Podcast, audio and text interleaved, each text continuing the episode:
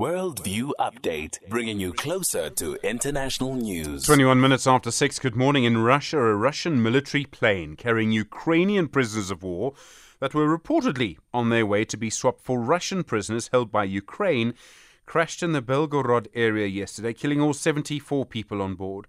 Russia claims Ukrainian missiles were responsible and that Ukraine has thus killed its own soldiers. Ukraine says that's not true and that they suggest that the plane came down through mechanical failure. Roland Henwood's, a political scientist and commentator at the University of Pretoria. Roland, good morning. Good morning, Stephen. This is the kind of thing in a war you never get to the bottom of it. The countries involved will trade insults and accusations, and it'll just make everything worse. Yes, and th- that's part of the reality with um, a conflict such as this, where there's a lot of disinformation going around from both sides. It's not just a one sided issue. And also, in in amongst all of this you find what actually happens and what actually happened but but part of this is to influence the way people think. And this is especially important in this war because as much as it's a physical war it's also a war of perception and trying to get as much support as possible both from the domestic but also the external environment some of the facts on the ground, as I understand it, do matter. So it happened about 50 kilometers from Ukrainian territory. In other words, it was 50 kilometers, the plane was 50 kilometers in Russia. So then one of the key questions is whether Ukraine has missiles that could take down a plane from that distance. Does it have missiles like that?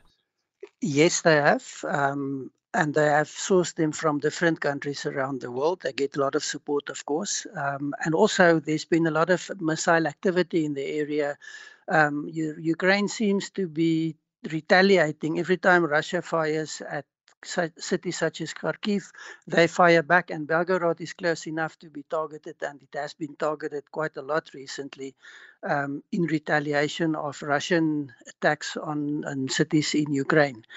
And um, so, yes, so it's quite possible. Um, the other dimension here is that Ukraine claims they were not informed, as in the past, that there would be a plane carrying prisoners of war.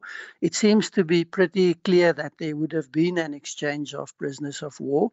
Um, the last one we had was early January, and, and that I think was the biggest so far. So, so there's a lot of activity. Um, so the Russians may have been neglecting their responsibility, or they may have done this on purpose, trying to create another um, problem for Ukraine and making the Ukrainian defense forces and military look bad. So it's quite plausible that this may have happened. It would also mean that Russian pilots and Russian soldiers would have been killed in this. Well, we've seen that Russia has no qualms in um, literally offering people and equipment in, in the trying to achieve their objectives. There's definitely no issue with that. Some Russian officials or politicians have claimed the missile that they say did this was a US made Patriot missile. Uh, the US, as I understand it, has said to Ukraine very strongly you are not allowed to use equipment that we give you to attack Russia. But firing a US Patriot missile 50 kilometers into Russian airspace would certainly be breaking that, wouldn't it?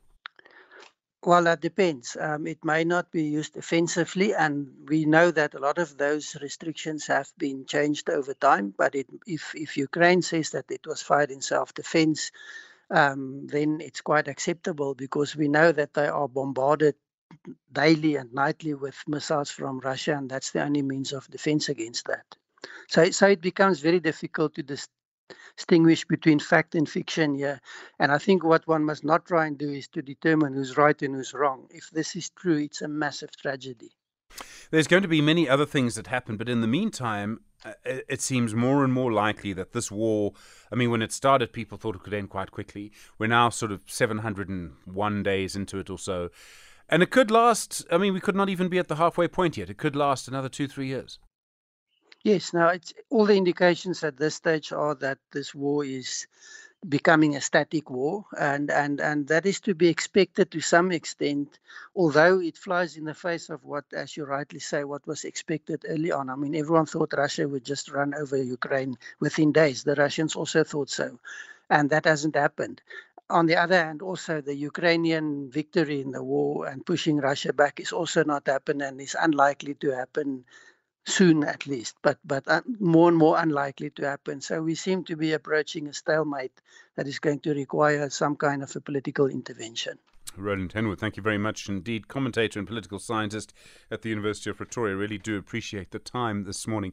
And of course, that conflict now going on for a very, very long time.